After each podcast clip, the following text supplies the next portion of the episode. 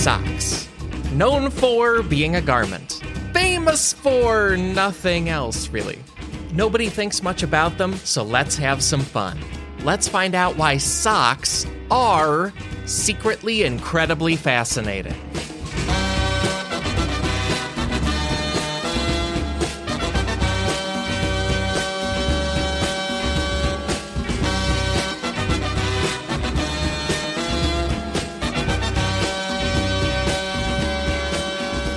Hey there, folks. Welcome to a whole new podcast episode. A podcast all about why being alive is more interesting than people think it is. My name is Alex Schmidt, and I'm not alone. Two amazing guests join me this week. One of them is Danny Fernandez, who's a writer and an actress. You've seen Danny's work on Netflix and HBO and Comedy Central and more places from there. Also, Danny co hosted a great podcast called Nerdificent, and I'm so glad she's on this podcast. I'm also joined by Dave Schilling. Dave is a writer and a podcaster with bylines everywhere. He just wrote a great humor piece for the New Yorker's Daily Shouts section. We'll have that linked. And Dave just put out the second season of his improvised comedy sports podcast, Full Court Chat. I hope you know Danny and Dave's work. If you don't, you get to meet them through this show, and I'm so glad they're both here. Also, I've gathered all of our zip codes and used internet resources like native land.ca to acknowledge that I recorded this on the traditional land of the Catawba, Eno, and Shakori peoples. Acknowledge Danny and Dave each recorded this on the traditional land of the Gabrielino or Tongva and Kizh and Chumash peoples. And acknowledge that in all of our locations, Native people are very much still here. That feels worth doing on each episode. And today's episode is about socks a topic that I'm really excited to get into. It's so universal, it's so basic, it's so the title of the show. So please sit back or return to your sock drawer to wear your special podcast listening socks if if that exists. I, I would love to know if there's a type that's the most cozy for it. Probably the warm type, right? Winter's coming? Yeah, that makes sense. And either way, here's this episode of Secretly Incredibly Fascinating with Danny Fernandez and Dave Schilling. I'll be back after we wrap up. Talk to you then.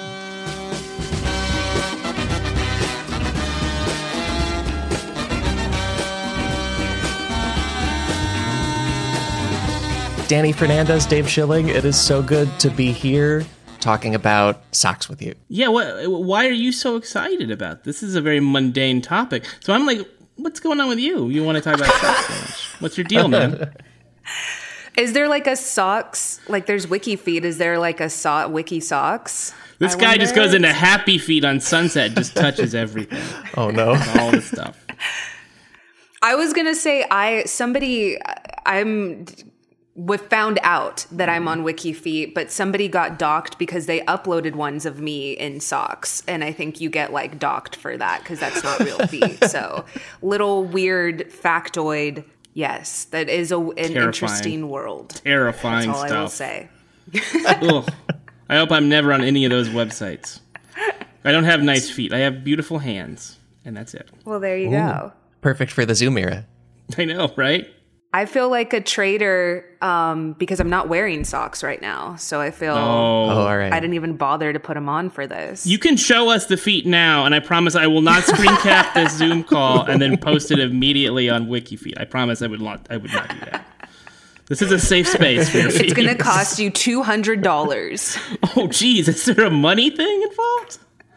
Sorry, we. I, no, not with that. This has gone. Yeah, Alex, I'm so I'm sorry. sorry. You you were you knew yeah. what you were getting into when you asked. This is David called digital jazz. That's what this is, baby. we're just we're just freestyling. I know. I well, because socks are so universal because we all have feet, right? Uh, but I, I start every episode by asking the guests what your, it's your relationship to this topic, and and either of you, how do you feel about socks in a general way? Uh, what do they mean to you? Danny, you go first, please. Well, okay, so I I never match my socks. It just I don't care enough. So I have I have a bin, I would say, just of socks. Um, it's in my closet and I just throw them in there clean, but I just pull whatever comes out. So if it's like a striped long one and like a short, like nobody really sees them. And even if they did, I wouldn't care. So I never match them, but I have a lot of athletic socks. Those are my favorite, like the little, um, low cut. Is that what I'm thinking of? Yeah, like, yeah. How I use terms of like low rise jeans. It's like the low cut um, ones that are for like working out. I wear those for everything. So whether I'm working out or not. Cool. Um, but they never match. It'll be like a Puma and a Nike one, but they're pretty cheap. So I just buy them in like bundles, and that's my relationship to socks. Oh, we just lost both those sponsors now. They're like, you can't No. match our socks. That's You terrible. gotta. You, our socks are the best. They have the, the thickest thread count of any sock. Um, I have a similar relationship to socks in that I also do not match them. I I Oh. don't have the time. I don't have the inclination. Um, it's just it's a hassle. I just shove them into a drawer. It's like okay, this is a clean sock. This is also a clean sock. No one's gonna see them, you know, except for you know intimates, you know, significant others and stuff. Just going in the drawer. I also prefer the no-show sock. I'm from California, so I think mm. because I'm so used to mm. the weather being warm and you know sandal culture and and you know sh- getting to show off your nice ankles, I just I always wear a no-show sock even in the wintertime. I just think it looks better. I, I think I have decent ankles, and I just rather the world get to see them. I like to air them out. Um, so I will mismatch those all the time, and no one will know that I'm wearing red stripes with blue polka dots and that kind of thing. Um, I will wear normal socks, obviously, for uh, you know formal situations. If I'm going to a wedding, I'm going to court for. I've never been to court, but if I had to go to court, I'd wear real socks. I tell you that. Um, but yeah, it's, socks are just the most utilitarian thing. Even underwear, I feel like I take more pride in than socks. I so uh, if folks don't know, you, you're both very talented, do many things, and also you're both I know, I so know. stylish to me. Thank you. Uh, Thanks. but I, I, think of you it. both as very, very stylish people, and I'm also excited to learn that you'll just throw them on, like socks. Yeah, sure. Like the rest of the things, what I'm doing, and then socks. Uh, any two I grab. Amazing, great. But I feel like Dave, because you do like if you're interviewing or doing events or whatever, like you, I feel like men have to have those like long socks. I always see them with like the striped socks because when Mm-hmm. they fold, when they cross their legs or whatever, like it, you can see it. Like even when I'm doing interviews, I pay attention to like the actors and stuff that I'm interviewing. Like, do you feel that you have to bring your A game for those? For socks, no, I really don't feel that that's important. Like, I understand what you're saying. When you cross your legs, Yeah. people are going to see your socks. You know, there's going to be some sock peeking. Um, so it is more visible than underwear. Uh, at the same time, again, I just love an ankle. I like an ankle. I don't like how itchy they uh, socks can be when they're longer. I don't like how they bunch up and then you have to pull them back up. You know, I, my father was of the generation where you could still wear the stirrups that keep your socks up, Oh. but I'm not going to do that. That's that's like I think he learned to do that in the military, which he, he was in the Air Force. But Your I'm dad not- was from the 1800s. I yes. no, they had these little, they had these little, little fastener guys that like hook around your ankle and they keep your socks up. He was a weird guy. That's why I'm the way that I am. But um, no, I, I, I, I, I like a, I'm a California West Coast kind of casual person that also Sure. wears suits all the time. So the the dichotomy is what makes me fascinating. That makes sense to me because I'm from like northern Illinois, upper Midwest, and I don't know if it was a climate thing or what, but I grew up always wearing socks all of the time. Like bare bare feet situations were really rare. Like maybe you're on vacation on the beach presently, otherwise socks no matter what, which is probably weird. Yeah. Yeah, yeah, I, I get it. yeah. I get it. It's it's definitely a climate and a cultural thing. And I and today's question, I, I wear socks. I think about all of the time. Like if I don't have socks on, I'm about to shower or sleep, and otherwise socks. Like it's just the the foot does not touch the floor. Forget it. Yeah. my ex-boyfriend would wear socks to bed, but I don't know how it didn't bother him. It'd always be like half coming off. Like one would be off and one would be half off. And I'm like, Oh, that yeah. would be so traumatizing to me. Yeah, socks in bed is chaos. I, I agree. Yeah. Oh yeah, that's that is monstrous. I feel ill thinking about it. I couldn't. I could not sleep. I run very hot too, so if I have Yeah. any clothing on, say for a pair of underwear, I'm not going to bed. Okay, Yeah. this is just a fact. I need as much like draft and air and like. I don't need separation between me and the world when I'm asleep. The socks in bed is that's a, that's a crime. That's depraved. Yeah. I, I think Jeffrey listening that are Dahmer gonna- probably did that. There's easily people listening who wear socks to bed. I can guarantee I'm that. sure. They will tweet at you and be like, I wear them. They keep me yeah. comfy. Email me at uh, daveschilling at gmail.com and we can talk about how sick you are. You're sick. Sorry. You're sick. I love how everybody listening has their own specific answers to all of this. Like it's such a universal item. It's, uh, uh, so we've got a few reasons here. The first set of them comes in the first segment. It is a set of quick uh, numbers and statistics about this topic, and that's in a segment called "That's What She Said." Uh, and that uh, name was submitted by Emily. Thank you, Emily. There's a new name for this segment every week submitted by listeners like you. Please make them as silly and wacky and as bad as possible. Submit to at SIFpod on Twitter or to sifpod at gmail.com. Uh, but we got a couple big takeaways we'll get into. First, we have stats and numbers about socks. And the first number is at least 1,500 years old. 1,500 years old. That is the age of the oldest surviving pair of socks Wow. in the world.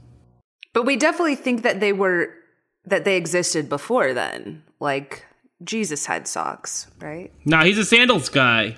Or That was a sandals may guy right yeah. there. But- but- in all the photos. we all know that he All the- wore in all the photos. I I'm think he wore sorry. both. you know, all those, the daguerreotypes of Jesus. Right, right. Um, my bad. I meant paintings. The photos of Jesus. in all of his interviews, he has stated he is a sandals man. Listen, I wearing socks to bed is stupid. I would never do that. That's my Jesus impression. it's pretty good. I'm working on it, but it's so far so good. I'm workshopping it. It's I'm, I'm auditioning for SNL next year. We'll see. Yeah, we it's a weird thing where something like socks have been around probably since the Stone Age. According to the Guardian, cavemen used to use pelts or animal skins as like a foot wrapping.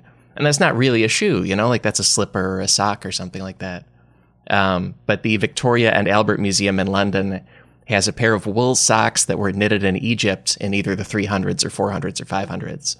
Uh, and they're still hanging together. And I, I sent you guys a picture of it's like a a weird red foot sock that has a big uh, joint between the big toe and the other toes. Oh yeah. It's terrifying. Like it looks like we used to be aliens at some point and it looks like a claw. Yeah. It looks like a lobster claw. There, there's a there's a, a fashion house that makes shoes like this. It's called they're called Maison Margiela, and they make shoes that have like a like a like an indentation between the I guess your first two toes and your last three toes, and uh, it, it looks like sort of like this, but not quite so claw like in the sense that this literally looks like a lobster because of the color. But uh, it is interesting that that kind of idea has now circled all the way back thousands of years to modern day um, Western civilization. Yeah. I wonder if they knew something we didn't know because they have it separated in the middle of your toes. And you know, when we wear sandals, it's always your big toe is separated from all your other ones, like in a um, flip flops or whatever. So I wonder if they knew something. They seem to be way smarter than us at all times, like back back in the back in the old days. Um, so I wonder if they knew something about balance or arch support with separating it between your two to three toes as opposed to your big toe. Yeah. It would be cool if we if we adjusted our sandals slightly, suddenly we're amazing at building pyramids or something. like, oh, now we've unlocked this stability and strength. Now, okay, I'm just gonna heave blocks. Yeah. but and and you're right, Danny, that it is like a sandal based split in the toes. They they styled their socks to have a split between the toe compartments for a thong type sandal to be their footwear and for it to be comfortable. Uh, so they were doing these socks and sandals look, uh, you know, many many many years ago. Also, socks were, I think, pretty popular, at least with wealthy people. Next number here is 47. 47 is the number of pairs of socks that were buried with Tutankhamun, King Tut. Uh, so when they he died in 1325 BC, uh, the tomb was excavated in the 1920s, and they found the remains of a lot of pairs of socks and a bunch of other clothes. You keep them toesies uh, warm and toasty, you know, in the afterlife and stuff. Yeah, yeah. I get that. That makes sense. I wonder if they thought he would need them. That doesn't sound prepared enough for the afterlife, though. Because whatever they give him is like, this is supposed to last you in the afterlife. And 47 socks doesn't seem to last for infinity if I'm doing my math correctly. that's like that's like less than a year. Like that's not I'm sorry, Dave is shaking. his No, no, no, no, no, no, no, no, no, no. What I, I was gonna say is like they, they they didn't have a ton of time to put you know a thousand socks in there. Forty-seven was probably the best they could do under the circumstances. One sock a year. yeah, we gotta He we gotta one- we gotta get this guy in the tomb. We gotta shut that thing, and we gotta move on. We we can't just be making socks for this guy. He's dead. he died. The next number here, this is a, a sports thing. The number is five. And five is the number of pairs of knee socks that were worn by the NBA player Jason Terry during games. He would wear five pairs of knee socks all at once stacked up on each other while playing NBA basketball as a professional. That is strange. I, I, I knew he did this. Um, but I will say, someone who's you know played basketball uh, on a very low level, pickup level, the you're most concerned about your legs because you're jumping up and down. Yeah. people are stepping on your feet. I, I rolled my ankle um, the day I was supposed to go to um, look at the venue for my wedding. I was married once, and I was playing basketball because I played basketball every Saturday morning Yeah. for a few years. And I come down uh, right by somebody else's leg, and I just roll my ankle because I wasn't wearing enough ankle support, or you know, I had oh. low low top shoes. And so I was hobbling around Catalina Island with this oh. giant swollen ankle, trying cakes. It was horrible, but I think that's probably part of why Jason Terry the, did, did that. You know, he probably was concerned about his legs, concerned about his ankles, and also, you know, it's just superstition too. I wore a band aid on my finger when I played baseball because I broke my finger, and I was like, I need to wrap this up. um, after it healed, I'm like, I'm just gonna wear this band aid. It'll make me feel a little safer. Um, just weird superstitions. A lot of athletes get into that kind of thing. Totally. Dave, rolling your ankle before looking at wedding venues is what some might call an omen. An omen, yes. Well, I don't, I don't know how superstitious my ex-wife is, but she is uh, certainly aware that it was not a good idea to get married. Well, I, also- just think mo- mobility wise, I was going to say this does not make sense. Like it feel like having five pairs of socks. I mean, you know, I could maybe see it with baseball players, but NBA athletes who are like you said jumping around running, like I just don't see how that would if I have like three, two to three pairs, I'm very uncomfortable. Plus, you're like putting that in your shoe. And Yeah. like, I just don't think that you have as much mobility and movement, which I know you're saying like to protect the ankle, but like, it just seems too much.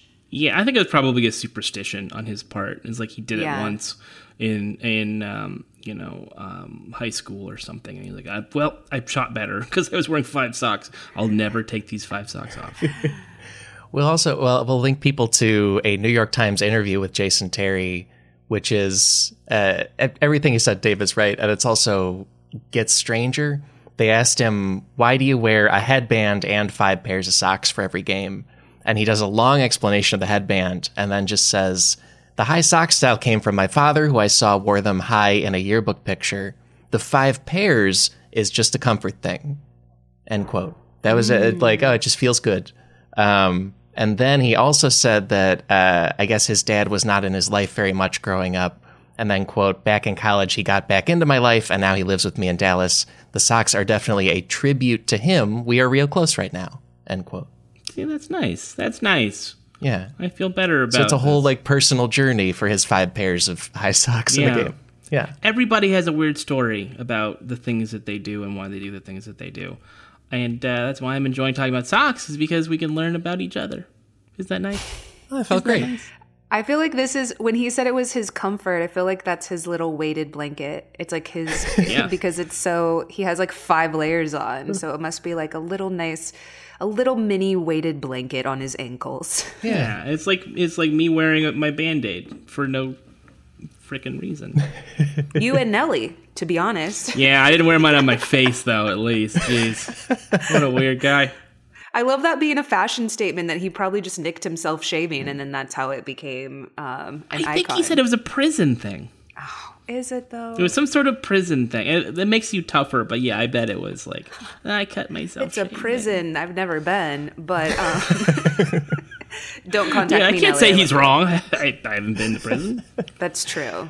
But I feel pri- I feel things on your face in prison are more permanent than a band aid. yeah, yeah. Um, I agree. Nelly, you can also write Dave at Dave Schilling at Gmail or whatever. Yeah, go for it, big guy. I love the. I love all your songs. They're great. Well, And very last numbers here. This is uh, basically based on my Googling, but I got very curious. What are the most expensive socks I can find online? Right? Like, what's the priciest sock we can do?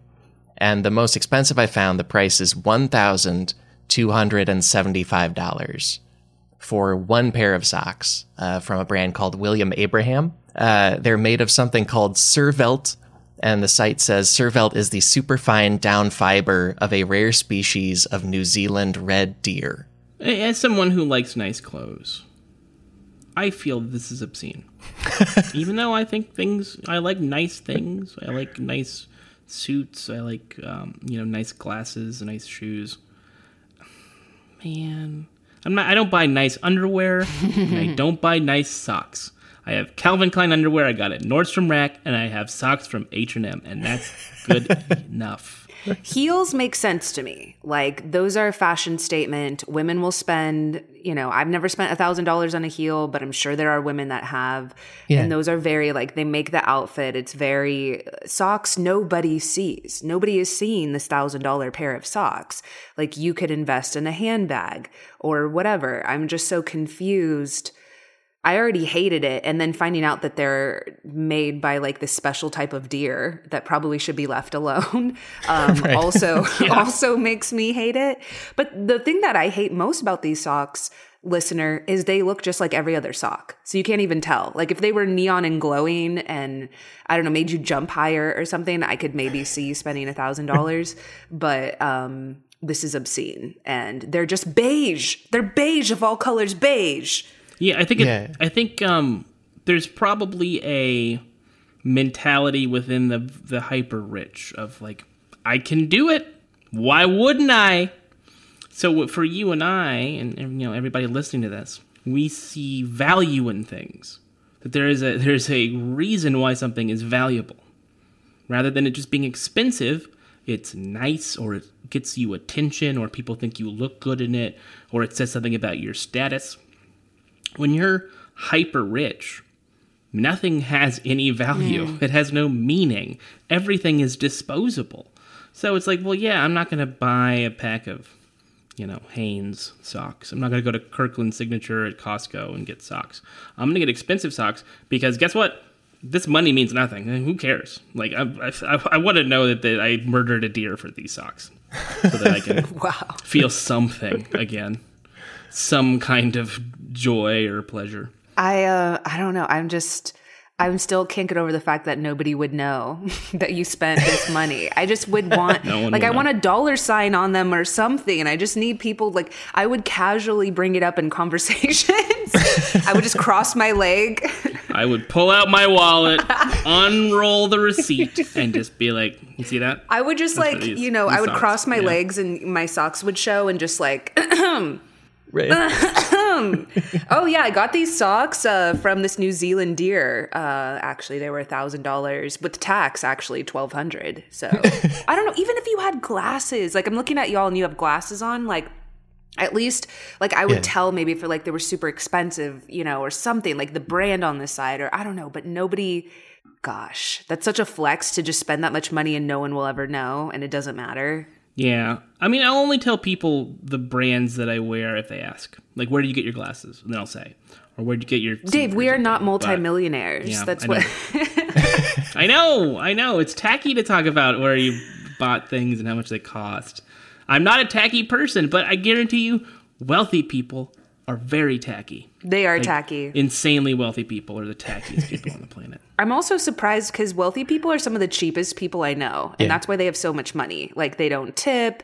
They like, they're so cheap. They're cheap to like their, like it's wild. I was a nanny for a couple of, of wealthier people, I would say. And it's just insane. I'm like, oh, this is why you have money because you don't give it to anybody. I think it's also to be that successful, beyond success. Like, we all want to be successful, but there's a level of success for someone like Jeff Bezos. And I'm not speaking about Jeff Bezos as though I know him, but I'm just saying you have to be a certain level of selfish in order to Yes. achieve that kind of level of success. You have to be thinking about yourself all the time. Right. So you're not thinking about other people when you tip. You're thinking about they didn't they didn't earn that. I earned my money. And that constant like need to prove what you earned is why I think people uh, of wealth will spend money on themselves, on socks that are from a deer from New Zealand, but not tip and not be generous and not give back the way that they should. Yeah, that, that, that's right. the first thing I'm going to do when I get rich is buy these socks. but I'll tag I'll tag the company. I won't say anything, but it'll be an Instagram post where I tag the company. So oh. it's like a small flex where if people clicked on it, they would A see. subtle flex. I like it. I love that idea. Yeah, these socks, the way I could relate to buying these socks was I thought about like, yeah, you know, in like an RPG, when you've kind of beaten it and you have all the items and the money, and then you're still playing and you just do some silly stuff. Uh, Like, but like the gold pieces now mean nothing to you. That's when I purchase these socks. That's when I do it. Now, for for for clarification, it is the pair, correct? It's Yes. not one sock. Yeah, good question. It is, both left and right. Yes. Okay, Yeah. I'm just making sure. Yeah. Dave, I, I know you want to throw this into your random socks drawer so you can just wear one and then the other one's normal. I see it. I see the plan. This is all I can afford. It's just the one. I'm I'm I'm working my way towards the the match, but not. It's just that's stretching my budget a little. Well, I think from here we can get into the first big takeaway of the show. It's about normal socks. Takeaway number one If you bought a pair of socks in the 2000s, there's a pretty good chance those socks came from a Chinese sock production super city. That's a thing going on. Uh, it- there's a, uh, especially in like the 2000s, that first decade, there was a very specific town in China called Datang that was the center of world sock production uh, for as far as I can tell, about a decade. Uh, and nobody knows about it. That reminds me of the sunglasses one. Did you guys see that little bit on like it's actually like all of our sunglasses are made in the same town there and like Oh, wow. literally like so it, they're not even when you're buying like expensive ones they're really not that different from the production of the they're like all made in the same town. So I think they have a couple of those in China where it's like that town is just dedicated to making that particular product and then like they'll Yeah. change uh, tiny specifications for different companies, but that was fascinating. Yeah, I learned that there is one city in Russia that makes all the asbestos in the world. yeah. Yeah, and they're really desperate to sell to the Americans. so I guess it's just easier to concentrate all of that mm, mm-hmm. activity into the same place. I guess that's why, you know, the entertainment business ended up being in basically one place, is because all the costumes and you know camera equipment and people manpower people power cars trucks whatever blah blah blah Yeah. All that stuff could be in one place. It's just cheaper. It's just more efficient. Yeah, so back off Atlanta. yeah atlanta. You think i'm gonna move to atlanta? Yeah, you i mean i would. You know yeah you absolutely i would. Yeah. I'm not it's a nice it's a very nice town. I like it. I've never seen that many black people in one place in my whole life honestly. And i that i say that as a black person. I have never seen that many black people in my life. Love in it. it's crazy. It's it's a wonderful town. Yeah, it seems great. So all of the socks. I'm, also, I'm still not over a city in Russia making all the asbestos. That sounds like it's like a Mad Libs of things I don't want to be around. Boy, oh boy. Yeah, I think it's called something similar to the word, word asbestos, and that's where they got the name. wow. Oh god. And they were devastated when we passed all those laws banning the use of asbestos. so I think that's one of Putin's reasons for being so interested in our current president is um, Yeah. I feel the lifespan would have to be like 30. Like, yeah they have a lot of health problems there yeah. What? Not a great place to grow up. Why? It's that in Cleveland. Yeah, I don't know. Wow. I'm just kidding. Cleveland's nice. Cleveland's very cute. People in Cleveland are very nice. They're very um Clevelandy though. They can talk trash about their city, but you better not talk trash about their city or Right. Yeah. Right. they will um throw a burning trash can at you. Well, this uh, this town is called Datang, but is nicknamed Sock City because it's producing all of the socks it possibly can. And we have two main sources here. There's a 2004 New York Times article and a 2012 article in the Guardian. Uh, but they both talk about this town in Zhejiang province in coastal eastern China. And as of 2004, it produced 9 billion pairs of socks per year. Billion with a B. Uh, it's obviously more than a pair of socks per person on Earth and they were putting that out every year, all the time. And I guess by 2011, they ramped up to about two pairs of socks per person on Earth. So uh, I'm still like looking for sources that are more recent, but it seems like for at least about a decade there, just this one town, like you said, Danny, it was a city where they concentrated everything for making this one thing uh, in a way you wouldn't think is possible. This is what is filling our oceans, everyone. I just want you to know.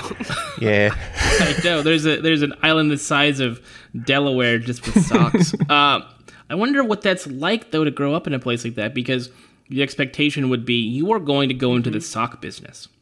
And by the sock business, we mean you are going to, at, a, at the age of 12, start making socks for someone rich. Uh, that must, I, just, I can't imagine. Yeah. Um, and they're, they're not getting paid well. You know, they're being paid, Sure. I'm sure, below a livable wage times a lot. Yeah, absolutely. Yeah, I just I I you in America, even though there is a very strong caste system, like a class system, there isn't that feeling, I think, for that many people of just like hopelessness of like this is it. I'm gonna make socks for the rest of my life in a factory. But for some a place like that, that that must be it. Like that must be you know. You're going to school to learn how to make socks. You're not going to school to learn um, algebra or um, you know world history or something. You're you're learning about uh, weights of various fabrics. I don't know, or just how to press a button on a machine. Like But I think, Dave, that you might be looking at it differently from an Amer- a Western perspective because I bet w- Mm, with them mm-hmm. it's like a stability. It's like I know I'll have a job, Right. and therefore I can focus on you know other things as as far as like um, stability with their family or who they're gonna marry or who you know their kids or whatever. If they know that that's their job, then like imagine if you had like a set job that you knew wasn't gonna change, and so you could take that off of your Yeah. Yeah, you're if we look right. at it because Yeah, we have we point. are we actually our quote unquote American dream is one that we're raised in a way of like you can be anything and do anything. And I think that's also why we're really unhappy is because you're like, well, I could have been, you know, an equestrian and done this and that because I can do anything. And actually if we told our children you can't do anything and be everything. um, Oh no. I'm kidding. But I do think maybe some people should not be told, like, anyone can be president. And then it should be like, you know, maybe just uh, some people, some people. Um, but I do think that's why we, some of us are. We we compare ourselves right? And so i think if you lived in a i'm just saying like i wonder if you if you knew like oh i'm going to take this on and you didn't know that there were other possibilities you might just be okay with it that just you know growing up just knowing that you were going to do that. That's all that's all great and then the articles bring in one extra element where basically china introduced capitalism to this region and then that's how it's it's kind of a sudden sock boom town in a lot of ways apparently in the late 1970s uh, datang was a rice farming village with about a thousand people in it. And then also according to the new york times a few locals just tried to like hand make socks and sell them by the road and the government told them to stop. They said this is too capitalist. Cut it out uh, and now it's got like cookie cutter sock factories everywhere. It's got a government financed marketplace for socks in the middle and produces more than a third of the world's output of socks because they flipped the switch and they said, now capitalism, now go. And there's a bunch of people becoming like overnight sock factory millionaires because they owned and built a factory. dang wow. Yeah. wow Yeah, and it's also and these articles say they're making more than a third of the world's socks. So I figured like most of us have worn them probably. I don't have any proof, but just just the way the numbers work, I would think all of us have worn them at some point. Yeah, if it's bigger than that many socks, I mean, Yeah. good grief. Something that connects us all. We're six degrees from Ke- that's one degree from Kevin Bacon. Kevin Bacon probably wore those socks, and Yeah. now we're all one degree from Kevin Bacon. Wow. Kevin, call me, baby. Let's make something happen. We both wear socks. Nelly can come too. It's gonna be great. It's gonna be really good. Yeah. yeah. No, we can't. No, we Oh, can't. okay. No. No, Nelly. No. Mm-mm. This is this is my show, Nelly. There's also there's two other things with the Sock City. One is that it is next to a bunch of other what are called lump economies like this. A lump economy is a whole bunch of businesses do the same thing. Um, the Guardian says Sock City is northwest of Tie Town, east of Sweater Town. It's also near Kids Clothing City, Underwear City, and Button City.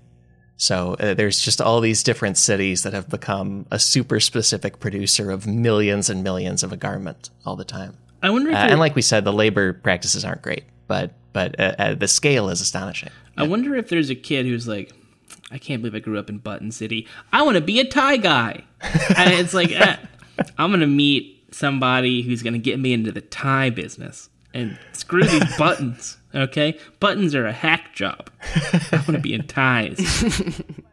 Well, and also the latest news I have on them is from around 2012, 2013, because the last thing about them is it seems like the boom kind of slowed down. Like the, the Great Recession started hitting in 08, 09, and then apparently it, the knock on effects started reaching China a few years later. And in 2012, 73 clothing firms in Sock City went under. Uh, the biggest one was a company called the Anli Sock Group, making 60 million pairs of socks a year. And uh, an economist at China's State Information Center said that they could prove to be, quote, the Lehman Brothers of Datang, end quote. So there was this like sudden worry that like our our like are our sock companies too big to fail, right? Like our giant sock economy. What do, what do we do? Uh, I hope it worked out okay, but I haven't been able to find uh, newer sources than that. Off of that, we are going to a short break, followed by a whole new takeaway.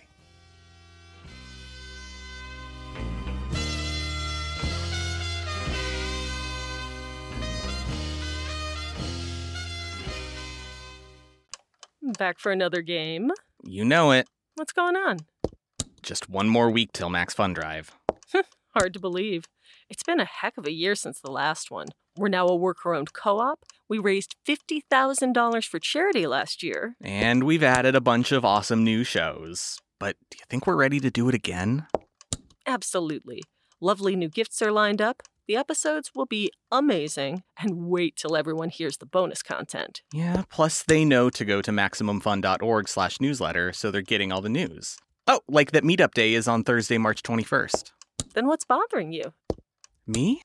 Oh, nothing. We're all set for Max Fun Drive to start on Monday, March 18th. I just didn't want you to see this coming. Check. What? Hang on. It's hard to explain what happens on Jordan Jesse Go. So I had my kids do it. Saying swear words. Saying swear words. Yeah, um, bad jokes. Bad jokes. bad jokes. Maybe it's like you tell people that you're going to interview them and then you just stay there like like really quiet and try and creep them out. It's just really boring Because of Jordan, right? Not me. because of both of you. Oh. Subscribe to Jordan Jesse Go. A comedy show for grown-ups. We have another takeaway here, and I think it's exciting science news, so we can get into it. Takeaway number two Smelly socks are a potential tool in the fight against malaria. Uh, and I know that sounds sort of random, but uh, there have been a few studies in the last few years that use smelly socks as a tool for figuring out how uh, the mosquitoes that transmit malaria work and what they are attracted to. So what are they attracted to? Is I guess the question. The socks? Yeah, so they there's three studies here, but the, the gist of most of them is that not only are mosquitoes excited about smelly socks, but they are also even more excited about the smelly socks of people who have malaria, uh, which is a Oh. parasite and it's transmitted through mosquitoes biting people for the most part. Okay. The scientists here in these various studies are using the many things we know about where, uh, like, the smelliness of smelly socks come from, and then also doing some pretty strange experiments uh, with the socks to, to check it out. I always thought mosquitoes were attracted to sweet. Like I always, my mom would always say they were attracted to me from like my sweet blood Oh. or whatever. That I just, I'm sweet. I smell sweet. You know, I feel they bite women more. I have like, you know, especially the fruity like lotions or perfumes and stuff we wear that they're more attracted to sweetness. But I guess I'm smelly. Is my takeaway. oh God. Oh no. Your mom was putting you on. She was yanking your chain. I was a smelly kid in class. This is hard news to take. Yikes. I'm Well, terrified for how they found out about this study. It reminds me of those people that have to smell for deodorant. Somebody is smelling, like a smell tester is smelling these socks to determine if they're smelly or not. Like that's yeah. somebody's doing the dirty work. So we'll link. It's a bunch of advanced chemistry stuff, but we'll link a Discover magazine article called "Bacteria Give Feet Four Distinct Odors" by Jason Tetro that breaks down uh, various chemicals that lead to various kinds of foot smell uh, in a smelly sock. But and then from there, first study we have here was done in 2011 at Tanzania's Ifakara Health Institute. And what they did is they went into a Tanzanian village and placed traps full of smelly socks throughout the village. And they found that mosquitoes were attracted to socks up to four times the rate they were attracted to humans, which uh, is one study, but potentially that's a very useful tool for just like luring mosquitoes away from people. And their hope is if you combine that with mosquito netting, you can like tamp down the spread of malaria. Because uh, mosquitoes, among many things, they're I think they're attracted to. Apparently, uh, one of them is stinky socks. If you just put them in like a bucket and, and draw them away. Well, thank God, because I feel like there's more mosquitoes in Los Angeles than ever, and it's driving me nuts. My ankles, my bare ankles that don't have socks on them, are constantly being bitten. No. when I lived in Texas, we had West Nile. It's like a thing you have to Oh. deal with there. Yeah. So like, and I'm sure they, I think here too, they like migrate. Yeah, it- like, yeah. Yeah, it does happen here now. Um, and they have mosquito abatement districts where they spray, you know, pesticides that are supposedly not harmful for people, but are supposed to kill off mosquitoes that congregate on, around standing water and stuff like that. Yeah, I guess socks and mosquitoes are two of the most universal things, huh? Like almost everywhere, people have both going on. So yeah, unfortunately. we have the tools, you know. Um, The other the other two studies here, real quick. One of them was in 2013 at the London School of Hygiene and Tropical Medicine. It says the scientists collected human odor on nylon socks by having someone wear them for 20 hours. So there's the dirty work. And then they put those with clean socks into a mosquito enclosure and found that mosquitoes infected with malaria did much more landing on smelly socks. Uh, so this was a test of, oh, if a mosquito carries malaria, is it specifically interested in smelly socks? Yes, it is. Uh, and then the other study is 2018 by that same team. They tested school children in Western Kenya for malaria and then gave them all a pair of socks to wear overnight to soak up their body odor. And then when they did tests with the socks that the kids wore on mosquitoes, they found that mosquitoes were much more attracted to socks from children who currently had malaria and then uh, much less attracted to the socks of kids who do not. So, so broadly, there's some kind of uh, smell that gives us tools on like, okay, mosquitoes go toward these chemicals from people with malaria. This is this helps us know how the spread works and how to fight it. Great. Yeah, you would never think so. Just smelly socks are a problem uh, to everyone else all the time. What else can we solve with them? I mean, have we even tried? Smelly socks are going to save democracy in this country. Thank God. Smelly socks are going to like save small businesses or something. Just, that's the platform they're running on. We're going to take these smelly socks and we're going to make uh, plant based artificial meat out of it. We're going to save everybody. It's going to be so cool. And they explain it all with sock puppets. Like, here's how it would work. Um, like,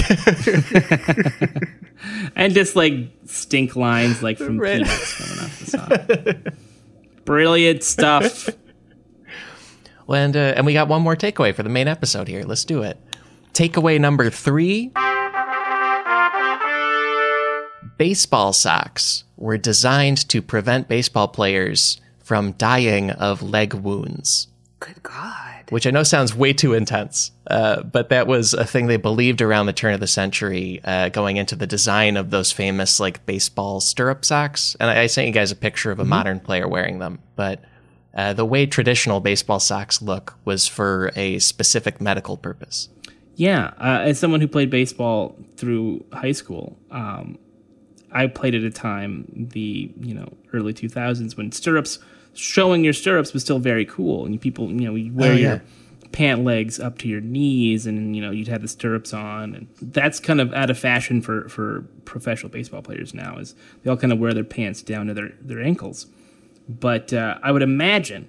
Not knowing this this origin of the stirrups, just assuming that you're supposed to wear them because they look neat, I assume it's because you're wearing sharp metal on your on the bottom Yeah. of your feet, right? You're wearing right. cleats, and so if you slide, and this is a this was a fear I had all the time is either I'm gonna get slid into or I'm gonna slide into somebody and I'm gonna tear up their leg because you've got metal, sticky, uh, you know, like sharp. Yeah. metal. Now that the cleats are kind of less uh, of a projectile, when I was playing, they were kind of like flat. They almost looked like teeth. But for a long time, they were just like sharp, like they were almost like the heads of darts, and you Yeah. could really cut somebody up. So I assume that that was part of it was was the worry of of someone sliding into your leg with their cleats up. Exactly right. Yeah, and I, I don't know if all the listeners or people know that, like when you see a baseball player sliding, it's usually feet first, and throughout basically all of the history of baseball, they've been wearing sharp metal cleats on their shoes. That's like guys get spiked kind of all the time. yeah, it's not fun. It's it's no, I, I don't. I, I did not like even being close to uh, uh, cleats, but um, I played first base, so there wasn't a lot of sliding into first. Thank, thankfully. Oh, I was the one yeah. sliding, so I, I avoided all of that kind of um, danger. Well, if you were a gentleman, you would just mash a towering home run every time, and then it's not a problem. You know, I think you should consider that. I never hit a home run in my life. Never. okay. I came very close. Me neither. Uh, I came very close. It was ninth grade. I think it was it was little league. And we were playing on a field that did have a fence. It had um, an adult like baseball fence. It's hard to clear. This foolish man threw me a changeup. It was like a 75 mile an hour changeup.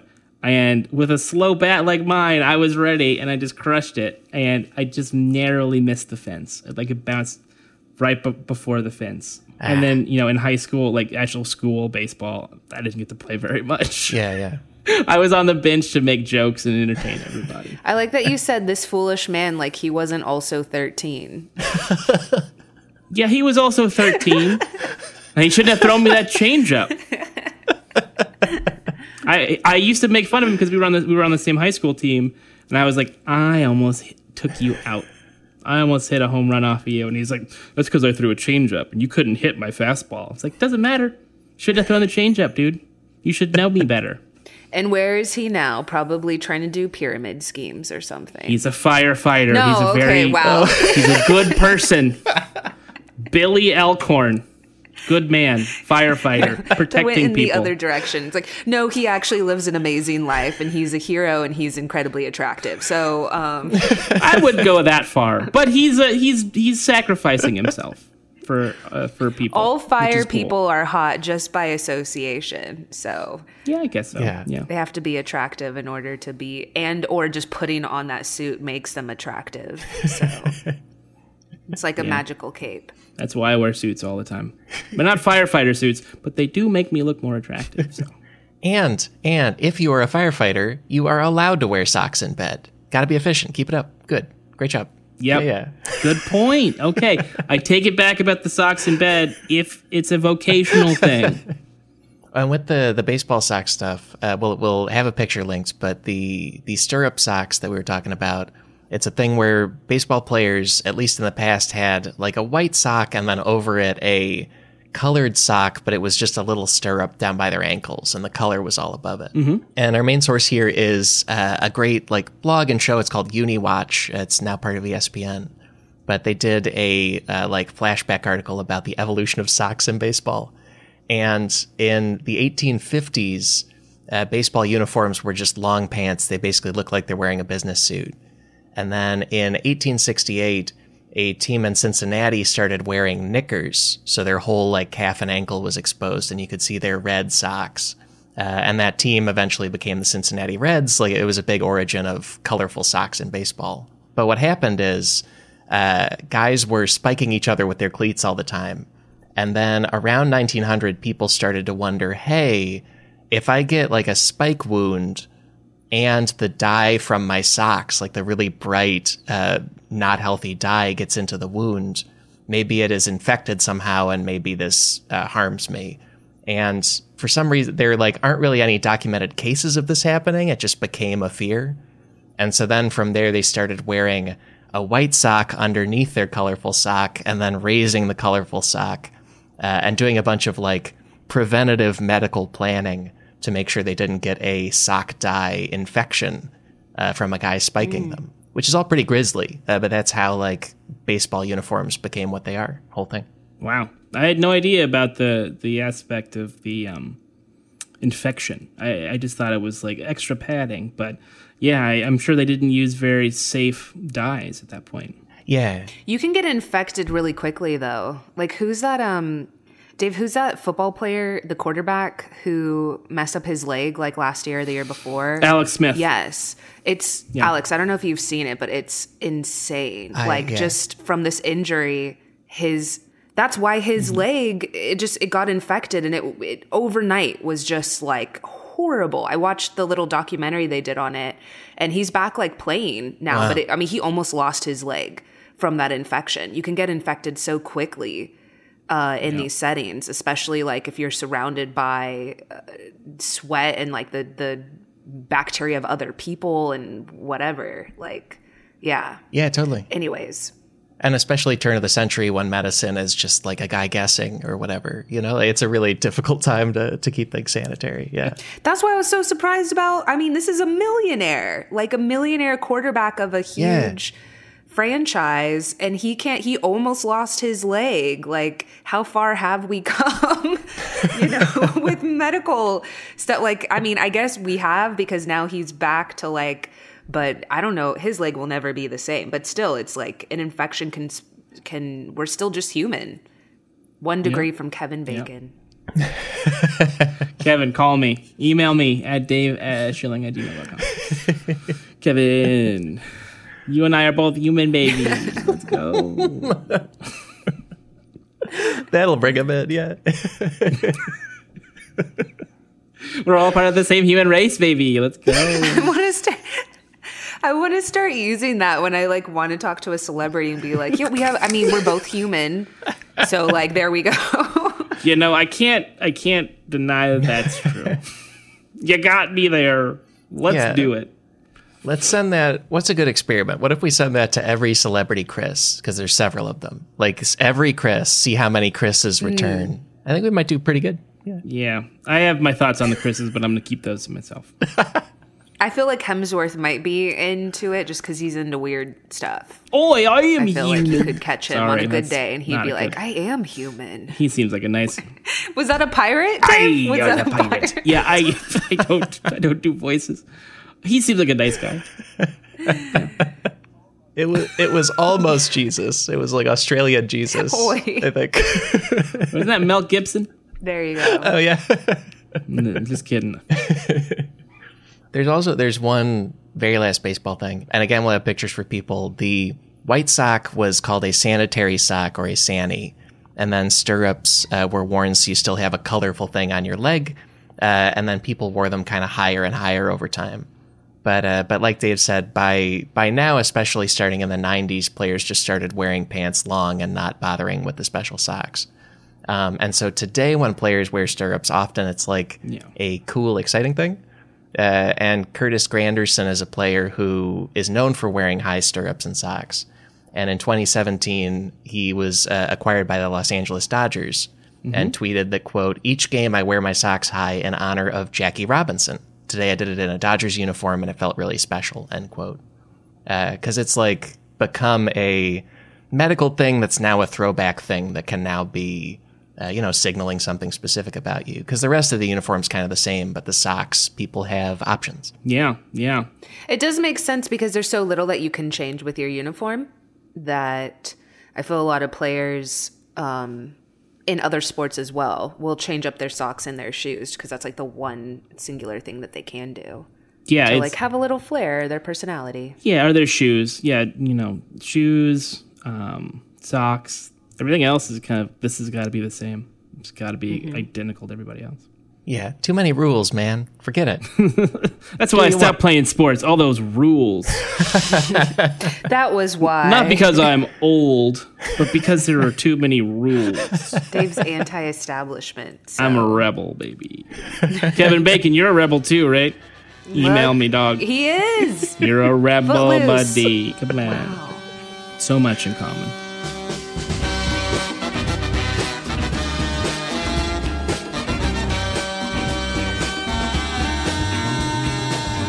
Folks, that is the main episode for this week. My thanks to Danny Fernandez and Dave Schilling for fearlessly sharing the truth that neither of them match their socks up unless it's by chance. Also, I said that's the main episode because there is more secretly incredibly fascinating stuff available to you right now. If you support this show on patreon.com, patrons there get a bonus show every week where we explore one obviously incredibly fascinating story related to the main episode. This week's bonus topic is Socks Clinton. That is a name. I wonder if you remember who Socks Clinton is. Visit sifpod.fun for that bonus show, for an entire library of other bonus shows, and to back this entire podcast operation. And thank you for exploring socks with us. Here's one more run through the big takeaways. Takeaway number one if you bought a pair of socks in the 2000s, there's a pretty good chance those socks came from a Chinese sock production super city. Takeaway number two smelly socks are a potential tool in the fight against malaria. And takeaway number three baseball socks were designed to prevent baseball players from dying of leg wounds. Those are the takeaways. Also, please follow my guests. Danny Fernandez is at Miss Danny Fernandez, and that, that's like the abbreviation MS, Miss Danny Fernandez. She's Miss Danny Fernandez on Twitter and on Instagram. We'll have links for you to follow her there.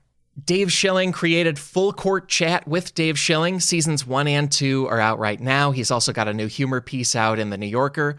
All that comedy is linked in the episode links at sifpod.fun.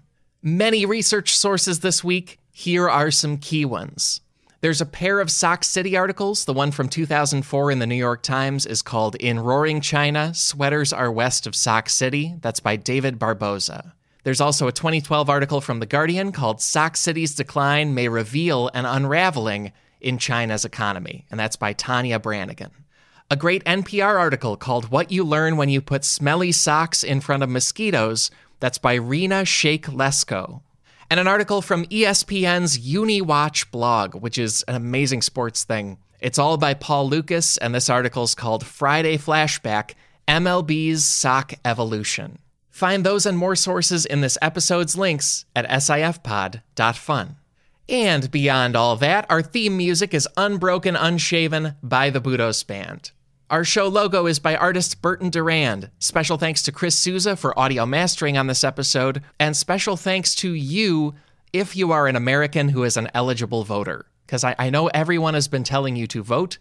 The thing is, if you listen to this podcast, you are a saint and a genius. So I know if you're an eligible voter, you did it. Uh, this podcast comes out the day before a truly important election in the United States. Thank you so much for exercising your franchise and trying to steer it in the right direction, if that is something you are empowered to do. And an additional, very different thanks goes to our patrons. I hope you love this week's bonus show, which is about American politics in a very specific way. And thank you to all our listeners. I'm thrilled to say we will be back next week with more secretly incredibly fascinating. So, how about that? Talk to you then.